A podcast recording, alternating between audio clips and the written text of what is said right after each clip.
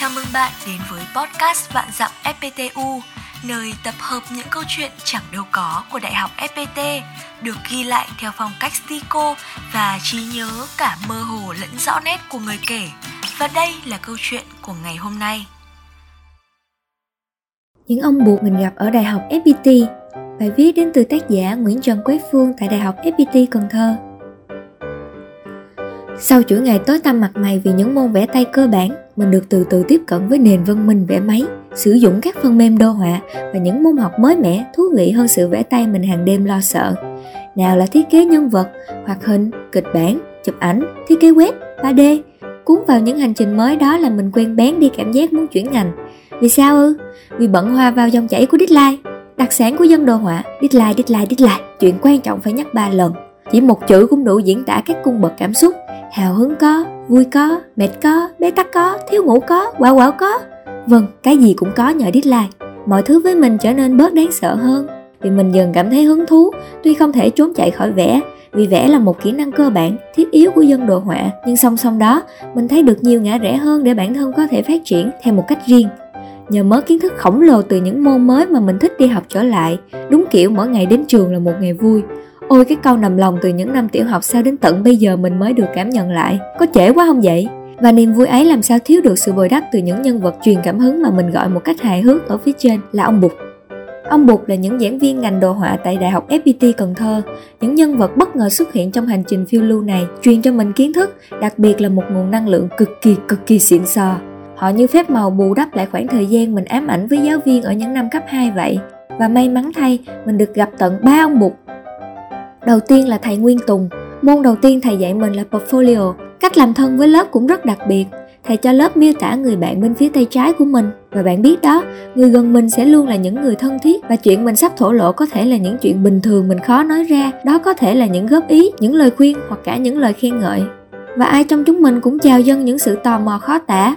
Mình vừa hồi hộp để được lắng nghe lời nhận xét từ bạn bên phải, Vừa hào hứng bóc phốt bạn bên trái, buổi học đầu tiên trôi qua một cách đầy thú vị và những buổi sau đương nhiên là cũng vậy, còn được tặng kèm thêm mớ deadline. Nhưng thầy lúc nào cũng nhẹ nhàng giải thích chỉ đường dẫn mình ra khỏi mớ ý tưởng hỗn độn.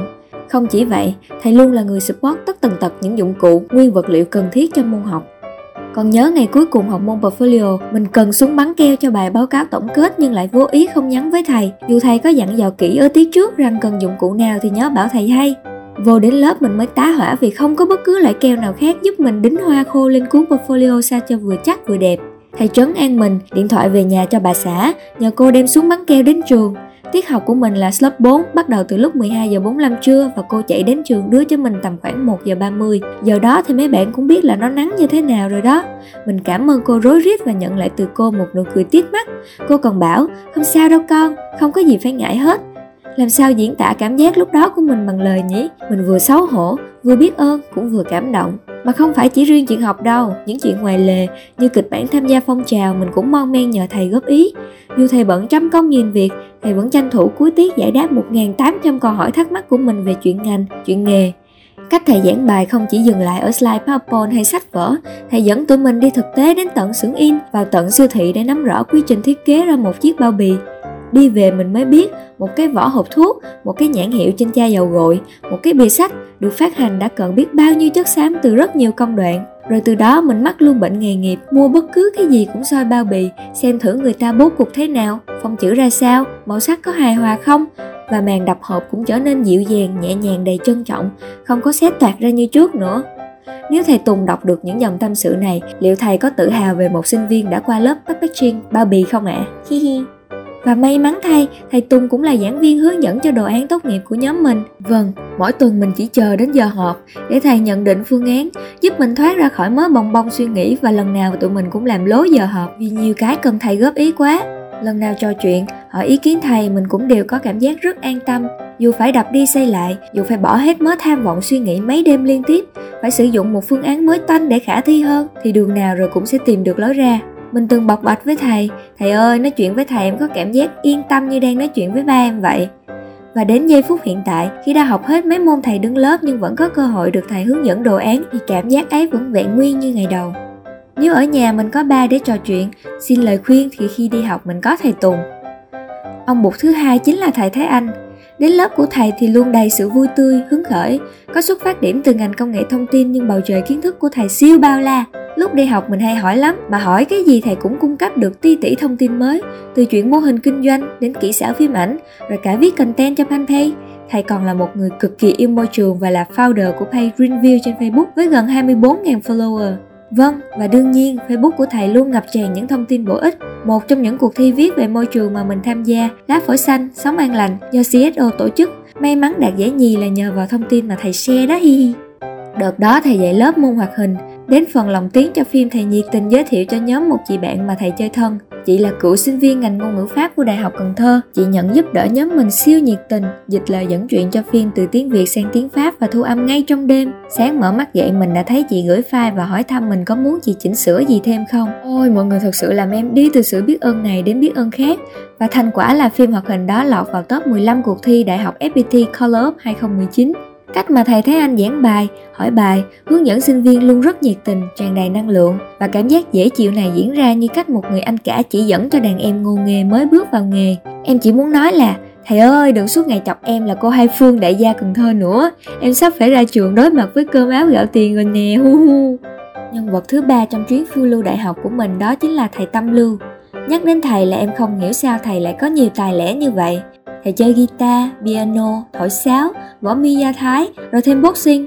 Thầy còn là một CG, Computer Graphic, artist chính hiệu. Nhìn xương xương mấy cái artwork mà thầy từng làm post trên Behance thì mình cũng đủ choáng ngợp. Điểm trừ của thầy chắc là một gương mặt không cảm xúc. Hồi đầu thầy mới giảng demo mình sợ quéo vì gương mặt ấy rồi suy diễn chắc thầy khó tính lắm. Và rồi, thầy khó thiệt. Nhưng đó chỉ là trong công việc học tập thôi, mọi thứ đều phải đâu ra đó. Ai trung thực làm bài thì mới có điểm, không chấp nhận hành vi bao che nộp bài phải đúng hạn, mọi setup file cần đúng yêu cầu. Thái độ học tập nghiêm túc thì điểm cao là chuyện có thể. Sự khó tính ấy mình sẽ quy thành kỹ tính, nghe cho nhẹ nhàng đáng yêu nhỉ. Tất tần tật nội dung bài học, file tài liệu, thông tin cần thiết, thầy điều hệ thống một cách rõ ràng khiến cho một đứa hay thắc mắc như mình cũng không có gì để hỏi, vì mọi thứ đều được bày ra trước mắt hết rồi. Lạ cái là mặt vô cảm mấy luôn trái ngược với lời nói, hành động. Lúc giảng thầy rất hay đùa, Đợt đó mình học online vào đợt dịch đầu tiên tháng 4 2020 Học ngay lớp 4, tiết 12 giờ 45 chua nắng, kế bên là cây quạt, kế nữa là giường ngủ. Nhưng cách thầy giảng, tương tác, cho bài tập kiểm tra tiến độ ngay trong tiết khiến bạn giường dù có quyến rũ cỡ nào cũng không cám dỗ được mình Vì lúc học vừa vui, vừa sợ bị gọi tên. Môn bài đề ấy cũng không phải là thế mạnh của mình Mình cũng bắt đầu môn với rất nhiều áp lực nhưng thầy đã hướng dẫn sinh viên đi qua chuỗi ngày deadline một cách ít biến động nhất có thể. Mỗi lần sửa bài, thầy không chỉ feedback bằng lời, gửi email hay tin nhắn, mà quay hẳn video để chỉ lỗi sai cho từng bạn. Có đợt thầy mãi miết sửa assignment cho một bạn tới 1-2 giờ sáng rồi ngủ quên, hôm sau lên lớp lại xin lỗi vì câu trả lời gian dở lúc tối. Sự nhiệt tình đó mà eo ơi tin được không, môn mình sợ nhất trong học kỳ lại biến thành môn mà mình có điểm phải cao nhất, 9.1, cao hơn cả mấy môn mình thích ở học kỳ trước.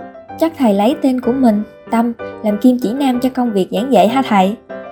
Với mình, nếu thầy Tùng như một người ba, thầy Thái anh như một người anh, thì thầy Tâm như một người bạn. Có được thêm cơ hội học những môn khác với thầy Tùng và thầy Thái Anh, thì thầy Tâm chỉ dạy GD 3101 duy nhất một môn. Buồn cái là, lớp mình học cùng thầy thì chỉ nhìn nhau qua màn hình vi tính nên không có quá nhiều tương tác, thực hiện mua đồ chiêu thầy để thầy có nhiều cảm xúc hơn. Dù vậy, mình vẫn có may mắn giữ được sự kết nối với thầy qua sở thích. Thầy chỉ mình mấy bí kíp chơi guitar, share cho mình mấy thông tin tuyển dụng của doanh nghiệp. Thỉnh thoảng rảnh rỗi thì bàn chuyện phim ảnh từ Mỹ qua Trung, từ Trung Hán Lương đến Dương Mịch, từ dây đàn Diaz Dario đến Miss Universe. Chủ đề loạn xạ như cách mà hai đứa bạn trò chuyện với nhau. Thầy là giảng viên trẻ nhất trong số các giảng viên đồ họa tại Đại học FPT Cần Thơ nên cũng không tránh khỏi những áp lực. Tuy thầy support sinh viên nhiều như vậy nhưng đôi lúc thầy cũng có quá nhiều trăn trở. Trăn trở vì bản thân làm chưa tốt, vì mình không phải là một giảng viên giỏi, vì chưa gây được hứng thú cho sinh viên, vì sinh viên không hào hứng học hành, không tự giác nêu ra thắc mắc, không đúng hạn deadline. Nhưng môi trường đại học như một xã hội thu nhỏ, có người này, người khác, có sinh viên cực kỳ chăm chỉ, nhưng cũng không thiếu những nhân tố thờ ơ, ngó lơ chuyện học hành. Nếu thầy đọc được những dòng này thì Thầy ơi, lúc giảng bài thầy ngầu lắm Cực kỳ nhiệt huyết và truyền năng lượng học hỏi đến cho tụi em Nên thầy đừng quá nhiều áp lực nữa nha. Tụi em biết thầy luôn tâm huyết và cố gắng Như vậy đã là rất xịn sò rồi. Và thầy hãy là thành tâm chứ đừng nhẫn tâm với lứa sinh viên sau này như thầy từng than nhé. Những ông bụt này đã mang đến cho mình vô vàng những cảm xúc, trải nghiệm thú vị. Nhờ học tại Đại học FPT mà mình mới có được những duyên gặp gỡ và tiếp xúc với mọi người để tự bản thân xóa bỏ những định kiến giáo viên, học trò khi xưa, để tự chữa lành những tổn thương và để có quyền luôn trân trọng, hy vọng vào những năng lượng tốt lành.